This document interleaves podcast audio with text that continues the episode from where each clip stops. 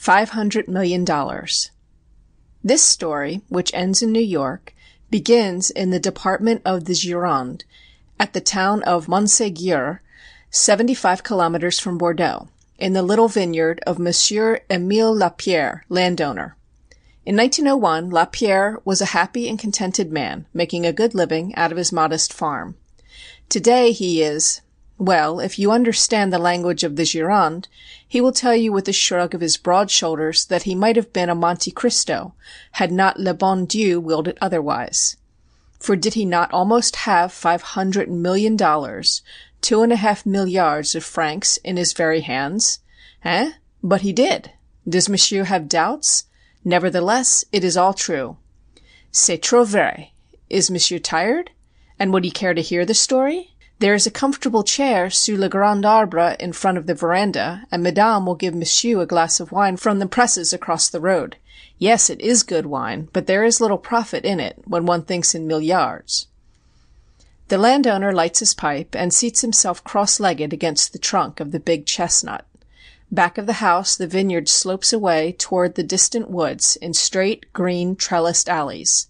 A dim haze hangs over the landscape, sleeping so quietly in the midsummer afternoon. Down the road comes, heavily, creaking and swaying, a wain loaded with a huge tower of empty casks, and drawn by two oxen, their heads swinging to the dust. Yes, it is hard to comprendre twenty five hundred million francs. It was this way. Madame Lapierre was a Tessier of Bordeaux, an ancient bourgeois family, and very proud indeed of being bourgeois. You can see her passing and repassing the window if you watch carefully the kitchen, where she is superintending dinner. The Tessiers have always lived in Bordeaux, and they are connected by marriage with everybody, from the blacksmith up to the mayor's notary. Once a Tessier was mayor himself. Years and years ago Madame's great uncle Jean had emigrated to America, and from time to time vague rumors of the wealth he had achieved in the new country reached the ears of his relatives but no direct word ever came. Then, one hot day, like this, appeared Monsieur le Général. He came walking down the road in the dust from the Gare, in his tall silk hat and frock coat and gold headed cane, and stopped before the house to ask if one of the descendants of a certain Jean Tessier did not live hereabouts. He was fat and red faced, and he perspired, but Dieu! he was distingué, and he had an order in his buttonhole. Madame Lapierre, who came out to answer his question, knew at once that he was an aristocrat. Ah! was she herself the grand niece of Jean Tessier? Then Heaven be thanked! the General's toilsome journey was ended. He had much to tell them when he should be rested. He removed the silk hat and mopped his shining forehead. He must introduce himself, that he might have credit with Madame, else she might hardly listen to his story for there had never been a tale like it since before the world was. Let him present himself. Monsieur le Général Pedro Suarez de Moreno, Count de Tinoco and Marquis de la d'Essa.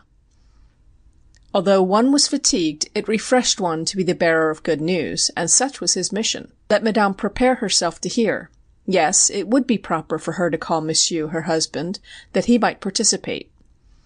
Over a draught of this same vintage Monsieur le Général imparted to them the secret.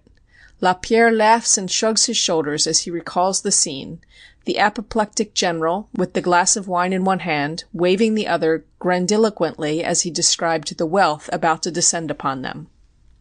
Yes, the General must begin at the beginning, for it was a long story. First, as to himself and how he came to know of the affair. It had been on his return from the Philippines after the surrender of Manila where he had been in command of the armies of Spain; that he had paused for repose in New York, and had first learned of the Tessier inheritance. The precise manner of his discovery was left somewhat indefinite, but the Lapierres were not particular. So many distinguished persons had played a part in the drama that the recital left but a vague impression as to individuals. A certain Madame Lucia, widow of one Roquefailaire whom he had accidentally met, had apparently been the instrument of Providence in disclosing the history of Jean Tessier to the General. She herself had been wronged by the villains, and knew all the secrets of the conspirators. But she had waited for a suitable opportunity to speak. Jean Tessier had died possessed of properties which to day, seventy years after, were worth in the neighborhood of five hundred million dollars. The General paused for the effect, solemnly nodding his head at his astounded auditors in affirmance. Yes, it was even so five hundred million dollars no more and no less. Then he once more took up the thread of his narrative. Tessier's lands, originally farms, were to day occupied by huge magasins, government buildings, palaces, and hotels. He had been a frugal, hard working, far seeing man of affairs whose money had doubled itself year by year. Then had appeared one Emeric Lespinasse, a Frenchman, also from Bordeaux, who had plotted to rob him of his estate, and the better to accomplish his purpose had entered the millionaire's employ. When Tessier died in 1884, Lespinasse had seized his papers and the property, destroyed his will, dispersed the clerks, secretaries, notaries, and accountants of the deceased, and quietly got rid of such persons as stood actively in his way. The great wealth thus acquired had enabled him to defy those who knew that he was not entitled to the fortune, and that the real heirs were in far away France. He had prospered like the bay tree. His daughter, Marie Louise, had married a distinguished English nobleman, and his sons were now the richest men in America. Yet they lived with the sword of Damocles over their heads, suspended by a single thread, and the General had the knife wherewith to cut it. Lespinasse, among other things, had caused the murder of the husband of Madame Lucia, and she was in possession of conclusive proofs which, at the proper moment, could be produced to convict him of his many crimes, or at least to oust his sons and daughter from the stolen inheritance. It was a weird, bizarre nightmare, no more astonishing than the novels the Lapierres had read. America, they understood, was a land where the rivers were full of gold, a country of bronzed and handsome savages, of birds of paradise and ruined Aztec temples, of vast tobacco fields and plantations of thousands of acres of cotton cultivated by naked slaves, where one lay in a hammock fanned by a petite nègre and languidly sipped eau sucrée. The General had made it all seem very, very real. At the weak spots he had gesticulated convincingly and digressed upon his health. Then, while the narrative was fresh, and he might have had to answer questions about it had he given his listeners opportunity to ask them, he had hastily told of a visit to Tunis.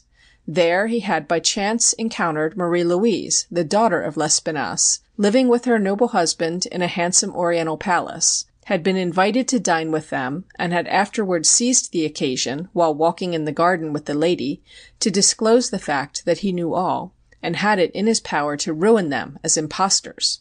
Marie Louise had been frightfully angry, but afterward her better nature had suggested the return of the inheritance, or at least a hundred millions or so, to the rightful heirs. The General had left the palace believing all would be well, and had retired to Paris to await letters and further developments. But these had never come, and he had discovered that he had been deceived.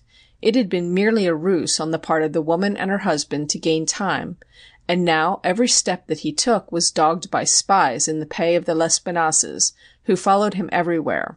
But the right would triumph. He had sworn to run the conspiracy to earth. Many hours were consumed in the telling of the story. The Lapierres were enchanted. More than that, they were convinced, persuaded that they were heirs to the richest inheritance in the world, which comprised most of the great American city of New York. Persons who were going to participate in twenty five hundred millions of francs could afford to be hospitable. Monsieur le Général stayed to dinner. A list of the heirs living in or near Bordeaux was made out, with the share of each in the inheritance carefully computed. Madame Lapierre's was only fifty million dollars, but still that was almost enough to buy up Bordeaux. And they could purchase Monségur as a country place. The General spoke of a stable of automobiles by means of which the journey from Bordeaux to the farm could be accomplished in the space of an hour. That night the good man and his wife scarcely closed their eyes, and the next day, accompanied by the General, they visited Bordeaux and the neighboring towns, and broke the news gently to the other heirs. There was Monsieur Petit, the veterinary at Marmande, Tessier the blacksmith in Bordeaux, Monsieur Peleg and his wife, Monsieur Rozier, Monsieur Cazenava and his son, and others. One branch of the family lived in Brazil, the Joubin frères and one Tessier of Saint Bezeille. These last had to be reached by post, a most annoyingly slow means of communication. Mais que voulez vous? Those were busy days in and around Bordeaux, and the General was the centre of attraction. What a splendid figure he cut, in his tall silk hat and gold headed cane! But they were all very careful to let no inkling of their good fortune leak out, for it might spoil everything give some opportunity to the spies of the impostor Lespinasse to fabricate new chains of title, or to prepare for a defence of the fortune. The little blacksmith, being addicted to white wine, was the only one who did not keep his head but even he managed to hold his mouth sufficiently shut. A family council was held. Monsieur le Général was given full power of attorney to act for all the heirs, and each having contributed an insignificant sum toward his necessary expenses, they waved him a tremulous good bye as he stood on the upper deck of the steamer, his silk hat in one hand and his gold headed cane in the other. "He will get it, if any one can!" cried the blacksmith enthusiastically. "It is as good as ours already," echoed Rozier. "My friends," Madame Lapierre assured them, "a general of the armies of Spain and a chevalier of the Order of Jimenez would die rather than fail in his mission. Besides," she added, her French blood asserting itself, "he is to get nineteen per cent of the inheritance." As long as the steamer remained in sight the General waved encouragingly, his hat raised toward heaven. "Mais," says Lapierre, with another shrug, as he lights his pipe. Even you would have believed him. Vraiment, he would have deceived the devil himself. Up the road the wain comes creaking back again. A crow flaps across the vineyard, laughing scornfully at good Monsieur Lapierre, and you yourself wonder if such a thing could have been possible. On a rainy afternoon in March, 1905, there entered the writer's office in the Criminal Courts Building, New York City, a ruddy, stoutly built man dressed in homespun garments accompanied by an attractive and vivacious little woman, who, while unable to speak a single word of English, had no difficulty in making it obvious that she had a story to tell of the most vital importance. An interpreter was soon found, and the names of the visitors disclosed. The lady, who did the talking for both of them, introduced herself as Madame Valoie Reddon of Bordeaux, and her companion as Monsieur Emile Lapierre, landowner of Monségur. They had come, she explained, from France to take possession of the inheritance Tessier. She was a personal friend of Madame Lapierre, and as the Tessiers had exhausted all their money in paying the expenses connected with securing the fortune, she, being a well to do gentlewoman, had come to their assistance, and for the last few months had been financing the enterprise on a fifteen per cent. basis. If Madame Lapierre was to receive ten million dollars, then, to be sure, Madame Reddon would have one million five hundred thousand dollars. But, of course, it was not for the money, but on account of friendship, that she was aiding them. I would understand that three years had elapsed since a certain distinguished General Pedro Suarez de Moreno had disclosed to the Lapierres the fact that Madame was the heiress to the greatest estate in America. Monsieur Lapierre solemnly nodded confirmation as the lady proceeded. It was the one subject talked about in the Gironde and Bordeaux, that is, among those who had been fortunate enough to learn anything about it, and for three years the Tessiers, their wives, their sons' wives, and their connections had been waiting to receive the glad tidings that the conspirators had been put to rout and the rightful heirs reinstated. It was some time before the good lady succeeded in convincing her auditor that such a ridiculous fraud as she described had actually been perpetrated, but there was Monsieur Lapierre, and there was Madame Valerie Reddon sitting in the office as living witnesses to the fact. What wonderful person could this General Moreno be, who could hypnotize a hard headed, thrifty farmer from the Gironde and a clever little Frenchwoman from Bordeaux into believing that five hundred million dollars was waiting for them on the other side of the Atlantic? I expressed my surprise. Madame Reddon shrugged her sloping shoulders. Well, perhaps it was hard for Monsieur to believe, but then there were the proofs, the documents, the dossier, and most of all there was the General himself. Oh, if Monsieur could see the General in his tall silk hat and gold headed cane! I asked for the documents. Madame Reddon opened her bag and produced a package of nearly one hundred letters, written in a fine Spanish hand. Oh, he had been a wonderful writer, this gorgeous Count de Tinoco and Marquis de la d'Essa. She had met him herself, when he had been in Bordeaux. Madame Lapierre had introduced him to her, and she had heard him talk. How beautifully he talked! The stories of his experiences as General of the armies of Spain under Don Carlos and as Brigadier General in the Philippines were as fascinating as a romance. But it was his letters which had really led her to take a personal interest in the undertaking. With a sigh Madame Valoie untied the little blue ribbon which bound up the pitiful little history. If Monsieur would be good enough to grant the time she would begin at the beginning.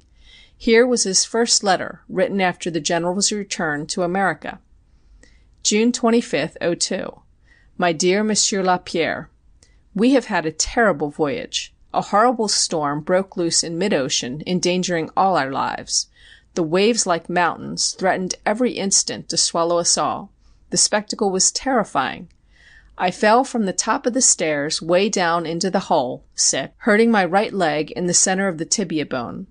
The ship's doctor, who is nothing but a stupid fool, left me helpless almost the entire day. If ever I should have dreamt what would occur to me on this trip, not for all the gold in the world would I have embarked. But now that I am here I shall not retreat before any obstacle, in order to arrive at the fulfilment of my enterprise, and no matter at what cost, even at that of my life. It is necessary that I succeed. My pride demands it. Those who are in the right shall triumph, that is sure. In the meantime Will you kindly give my regards to Madame and your son, and all your relatives, not forgetting your good old servant. Squeezing your hand cordially, I bid you adieu. Your devoted Pedro S. de Moreno. Can you not see the waves, and observe him falling down the hole? says Madame Reddon. Mais voici un autre. July 11, 1902. Monsieur Jean Lapierre. My dear Monsieur Lapierre. As soon as I could walk a little I began my research for the impostors of the inheritance Tessier. Without a doubt some person who is interested in the case has already advised them of my arrival in New York, and to take the necessary precautions to lead me astray in my researches. Already I have discovered almost everything. I know even the house in which resided the deceased before his death. It is a house of twenty five stories high, which resembles the Church of St. Magdalene in Paris. To day it is the biggest bank in New York. I have visited it from top to bottom, ascending and descending in steel elevators. This is a marvelous palace. It is worth more than five million dollars. The house itself has the numbers 100, 102, 104, 106, 108, 110, 112, 114, 116, and 118. In other words, it covers the ground of ten other houses made into one. I have also visited six houses belonging to him, which are worth millions, and are located around Central Park. As soon as the brothers Lespinasse knew that I had arrived in New York, they immediately took their departure, one for Paris to find his father, Emeric Lespinasse, the other to the city of Tuxpan in Mexico, to visit the properties stolen from the heirs. I have come to an understanding with the Reverend Father Van Rensselaer Father Superior of the Jesuits, and have offered him two millions for his poor, in recompense for his aid to recover and to enter into possession of the inheritance. He takes great pains, and is my veritable guide and confidant. I have visited Central Park, also a property of the deceased. This property alone is worth more than twenty million dollars. I have great confidence in my success, and I am almost sure to reach the goal, if you are the heirs, for here there is a mix up by all the devils. The wound of my leg has much improved, the consequences which I feared have disappeared, and I expect soon my complete convalescence, but the devil has bestowed upon me a toothache which makes me almost crazy with pain. I shall leave, nevertheless, to begin my campaign. Will you be kind enough to give my regards to your wife and son, and to our old friend, etc., etc., Pedro S. de Moreno. May the devil bestow upon him five hundred million toothaches! exclaims Lapierre, for the first time showing any sign of animation. The other letters were read in their order, interspersed with Madame Reddon's explanations of their effect upon the heirs in France. His description of the elevators of steel and of the house that covered an entire block had caused a veritable sensation. Alas! those wonders are still wonders to them, and they still, I fancy, more than half believe in them. The letters are lying before me now, astonishing emanations, totally ridiculous to a prosaic American, but calculated to convince and stimulate the imagination of a petit bourgeois. The General in glowing terms paints his efforts to run down the Lespinasse conspirators. Although suffering horribly from his fractured tibia when he fell into the hole, and from other dire ills, he has not taken the slightest rest. He has been everywhere New Orleans, Florida, to the city of Coney Island to corner the villains, who flee in all directions. The daughter, Marie Louise, through whom the General expects to secure a compromise, has left for New Orleans. "Wonderful coincidence," he writes. "They were all living quietly, and I believe had no intention whatever to travel, and two days after my arrival in New York they all disappeared. The most suspicious of it all is that the banker, his wife and children had left for Coney Island for the summer and to spend their holidays, and certainly they disappeared without saying good bye to their intimate friends. I have the whole history of Tessier's life and how he made his fortune. There is a family for the use of whom we must give at least a million, for the fortune of Tessier was not his alone. He had a companion who shared his troubles and his work. According to the will, they were to inherit one from the other. The companion died, and Tessier inherited everything. I do not see the necessity of your trip to New York. That might make noise, and perhaps delay my negotiations. Then follows the list of properties embraced in the inheritance: Property and personal estate of the heirs. 1. The land of Central Park ceded to the city of New York, of the value of $5,000,000. 2. He had at the National Bank, United States Bank, deposited in gold twenty to thirty million dollars. He never withdrew anything; on the contrary, he always deposited his income there twenty-five million dollars. 3. The big house on Broadway, Numbers 100 to 118, of twenty five stories, to day the largest bank in New York five million dollars. 4. The house on Fifth Avenue, Number 765, facing Central Park to day one of the first hotels of New York, Hotel Savoy $8,000,000. 5. House on Fifth Avenue, No. 767, facing Central Park, to day the biggest and most handsomest of American hotels, where the greatest people and millionaires stop, Hotel Netherland $20,000,000. 6. Two coal mines at Focustung in Texas $9,000,000. 7. A petroleum mine in Pennsylvania Mexican frontier $6,000,000.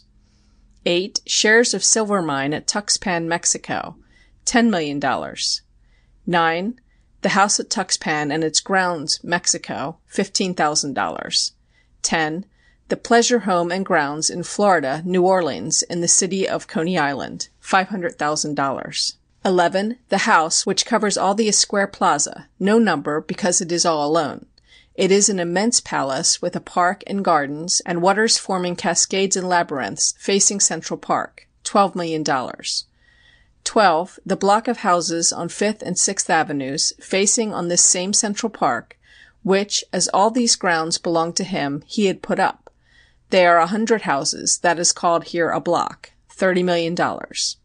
13.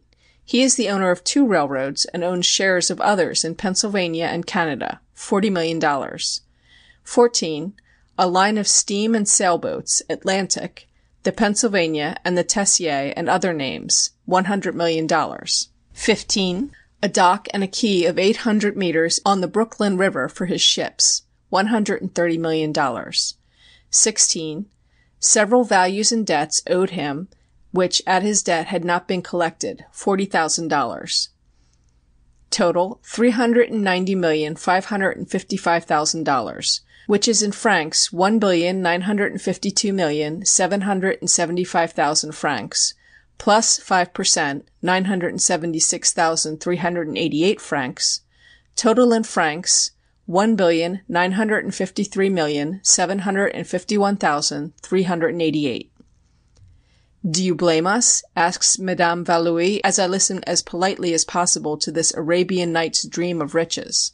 The letters continue. The General is surrounded by enemies, of which the worst are French, and he is forced continually to change his residence in order to escape their machinations.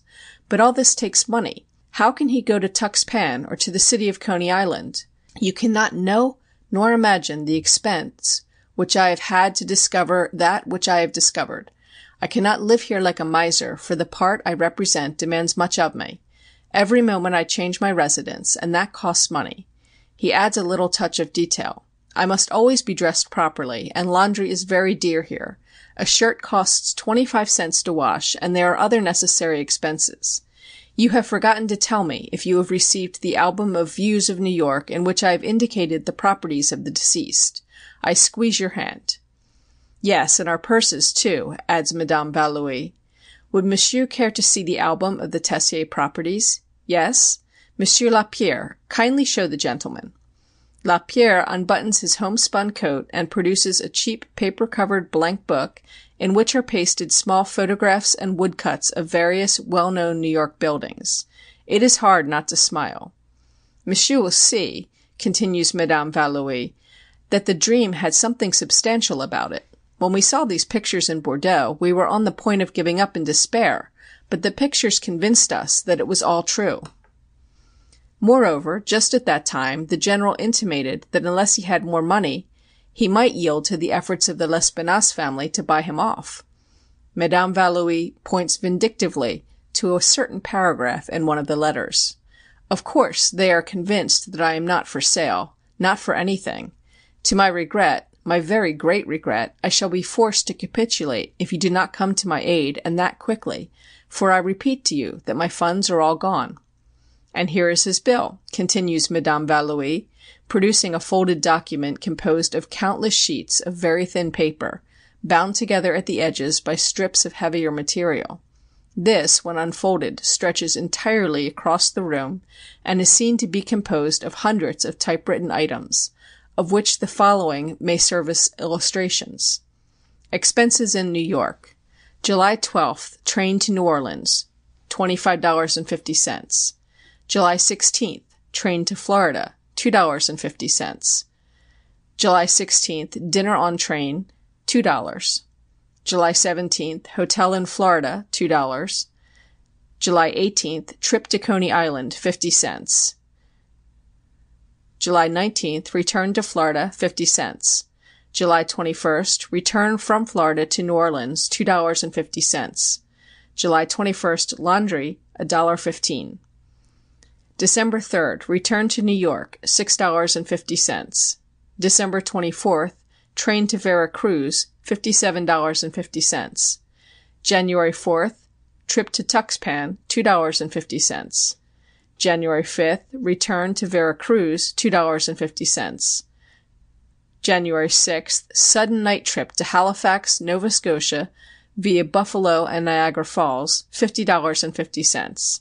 January 18th, laundry for three months, $5, etc., etc. Extraordinary expenses. To Agent Pushit John, a meerschaum and amber cigar holder and pipe, $7. Tobacco jar of shell and silver, $4. To Indian Peter Southgo, a watch, a suit, and a pair of shoes, $16.50. To my general agent of confidential reports for his daughter, a gold ring and a feather fan, $7. A necktie for himself, and scarf pin in gold and with stone for the necktie, $8.60. To the letter carrier to bring me my correspondence and not give it to anyone else when I should change address, $4. Invitation to the consul and his two agents in Washington Hotel, $12. Several invitations to cafés and saloons to the police agents, $2. Invitations to old employees of Jean Tessier to tear from them the declarations, $1.50. Barber expenses, $11.50. Tobacco and matches July to December, three packages each week, 10 cents each, $7.80. Changing hotels to lead astray the agents of the impostors, $9.50, etc., etc.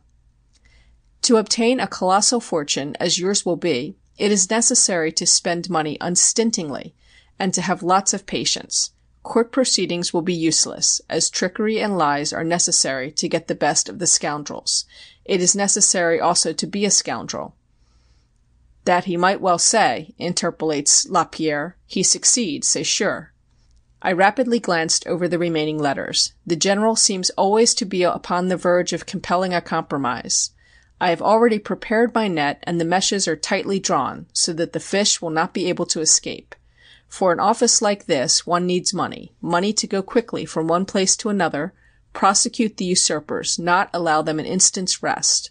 If they go to some city, run after them at once, tire them with my presence, and constantly harass them, and by this means compel them to hasten a compromise. The General is meeting with superhuman obstacles. In addition to his enemies he suffers all sorts of terrible bodily afflictions. Whenever the remittances from the Lapierres do not arrive, the difficulties and diseases increase. At last, however, after an interval of two years, things took a turn for the better. A confidential representative of the conspirators, one Mr. Benedict Smith, arrived to make a bona fide offer of one hundred and fifty million dollars in settlement of the case. The General writes at great length as to exactly in what proportion the money should be divided among the heirs. The thing is so near a culmination that he is greatly exercised over his shabby appearance. I am without a son and too badly dressed to go before the banker in the very likely case of his arrival here. Send me my baggage at once with the first steamer, and mark each piece fragile. This is all. My regards to Madame Lapierre and your son. I am cordially yours, squeezing your hand, Pedro S. de Moreno. But the Lapierres and Tessiers, while not for an instant distrusting the honesty of the General, had become extremely weary of sending him money. Each heir felt that he had contributed enough toward the General's expenses and invitations.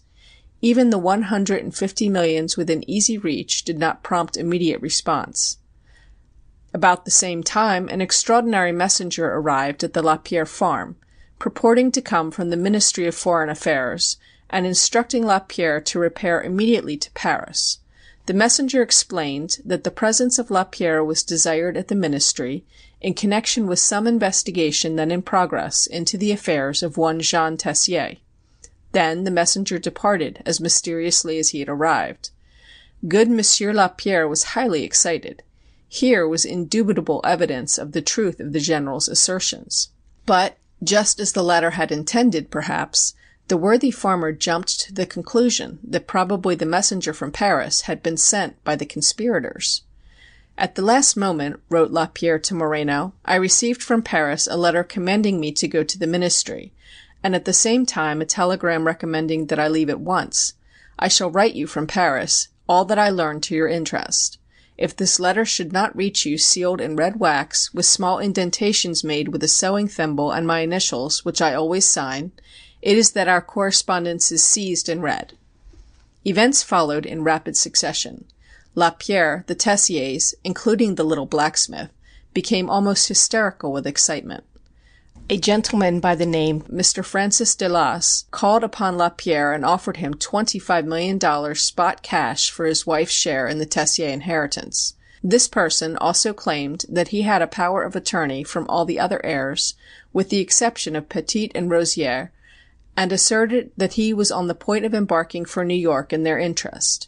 He urged Lapierre to substitute him for Moreno.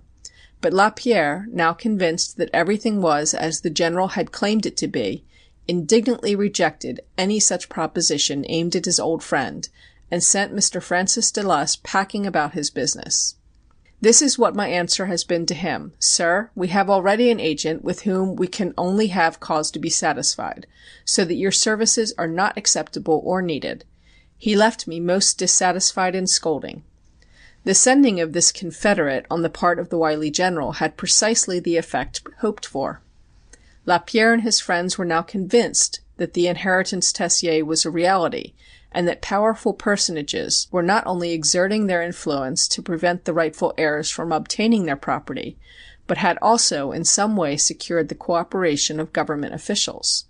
It was agreed on all hands that the worthy landowner, accompanied by Madame Reddon, had better proceed at once to the scene of operations, and unite with the General in their common purpose.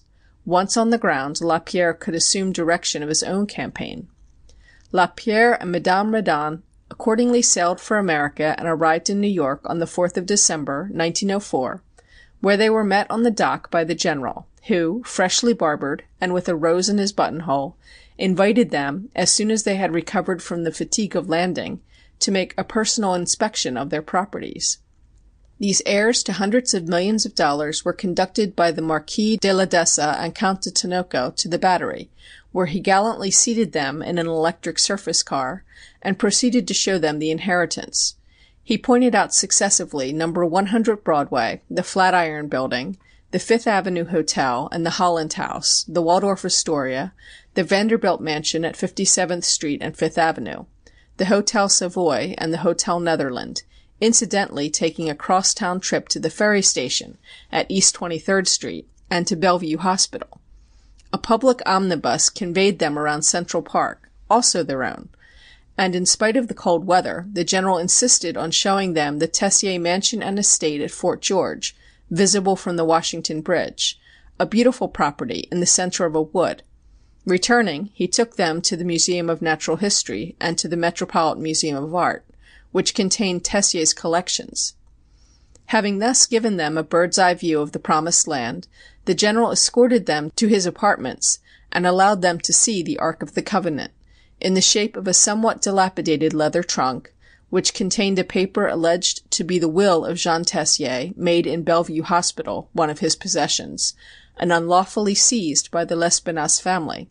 It was only, Moreno alleged, through the powerful influence of the Jesuits that he had been able to secure and keep a copy of this will. Although the Marquis de la d'Esse must have known that his days were numbered, he was as gay and as entertaining as ever. Then, suddenly the scales began to fall from Madame Reddon's eyes. The promised meeting with Marie Louise Lespinasse and her mysterious representative, Mr. Benedict Smith, was constantly adjourned.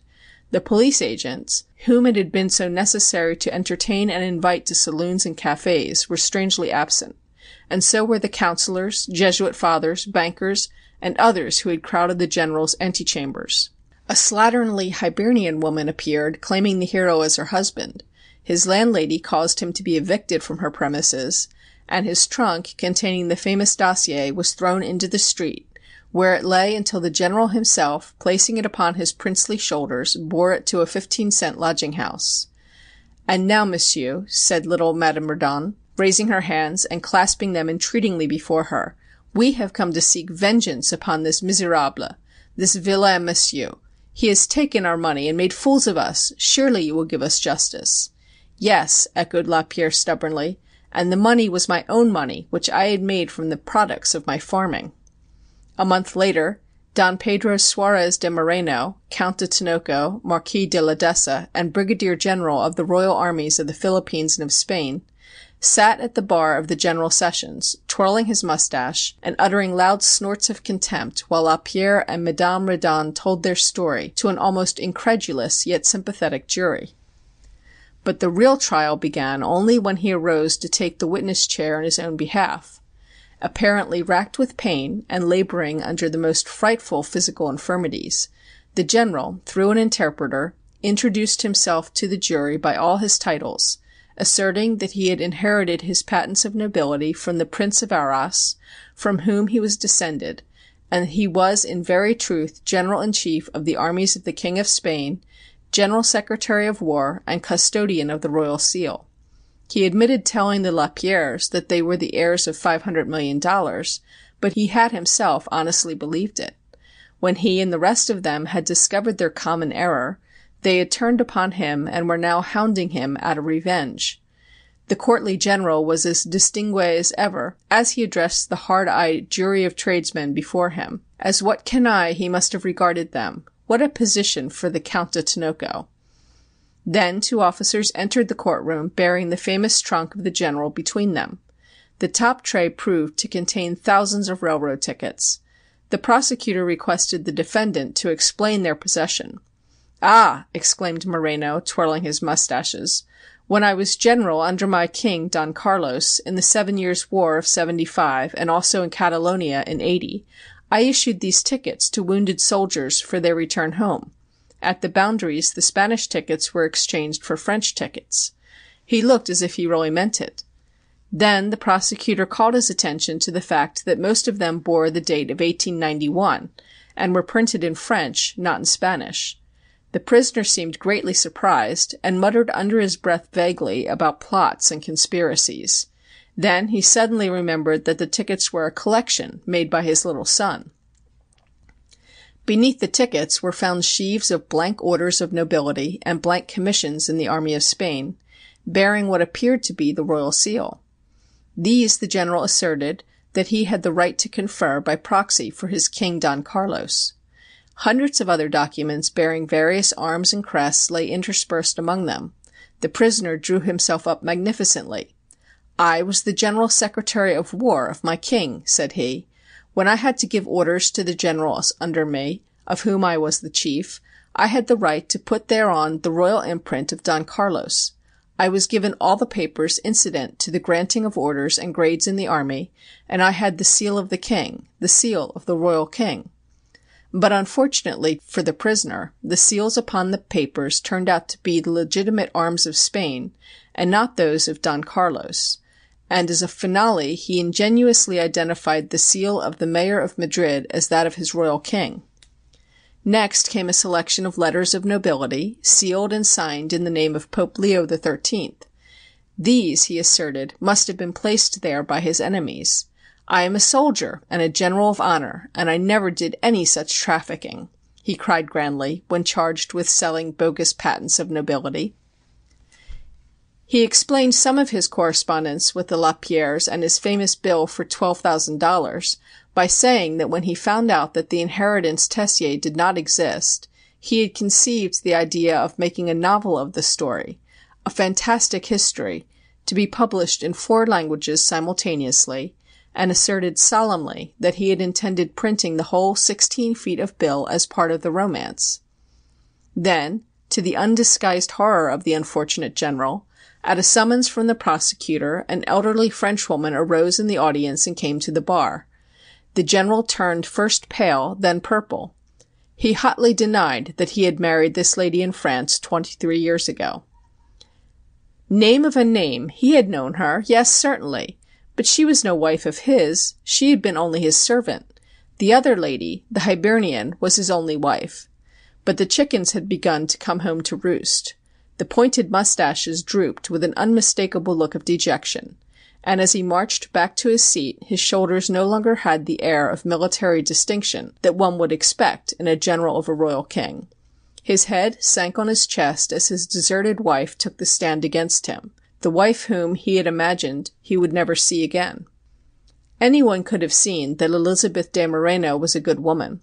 Her father's name, she said, was Nichaud, and she had first met the prisoner twenty three years ago in the village of Dalk, in the department of the Tarn, where, in 1883, he had been convicted and sentenced for stealing bed linen from the Hotel Cassin. She had remained faithful to him in spite of his disgrace, and had visited him daily in prison, bringing him milk and tobacco. On his liberation she had married him, and they had gone to live in Bordeaux. For years they had lived in comfort, and she had borne him eight children. He had never been to any war, and was neither a general nor, so far as she had known, a friend of Don Carlos. She had supposed that her husband held some position in connection with the inspection of railroads, but in 1902 it had come out that he was in the business of selling counterfeit railroad tickets, and had employed a printer named Paul Casignolle to print great numbers of third class tickets for the purpose of selling them to ignorant soldiers and artisans. Moreno had fled to America. She had then discovered that he had also made a practice of checking worthless baggage, stealing it himself, and then presenting claims therefor against the railroad companies. She had been left without a sou, and the rascal had taken everything she had away with him, including even the locket containing the hair of her children. By the time she had finished her story Moreno's courage had deserted him. The jury without hesitation returned a verdict of guilty, and the judge then and there sentenced the prisoner to a term at hard labor in State's prison. Mais oui, grunts Lapierre as the Crow, with a final call of contempt, alights in a poplar further down the road. I don't blame the bird for laughing at me. But, after all, there is nothing to be ashamed of. Is one to be blamed that one is fooled? Eh! We are all made fools of once and again, and as I said before, he would have deceived the devil himself. But perhaps things are better as they are. Money is the root of all evil. If I had an automobile, I should probably be thrown out and have my neck broken. But if Monsieur intends to take the next train for Bordeaux, it is as well that he should be starting. End of chapter 2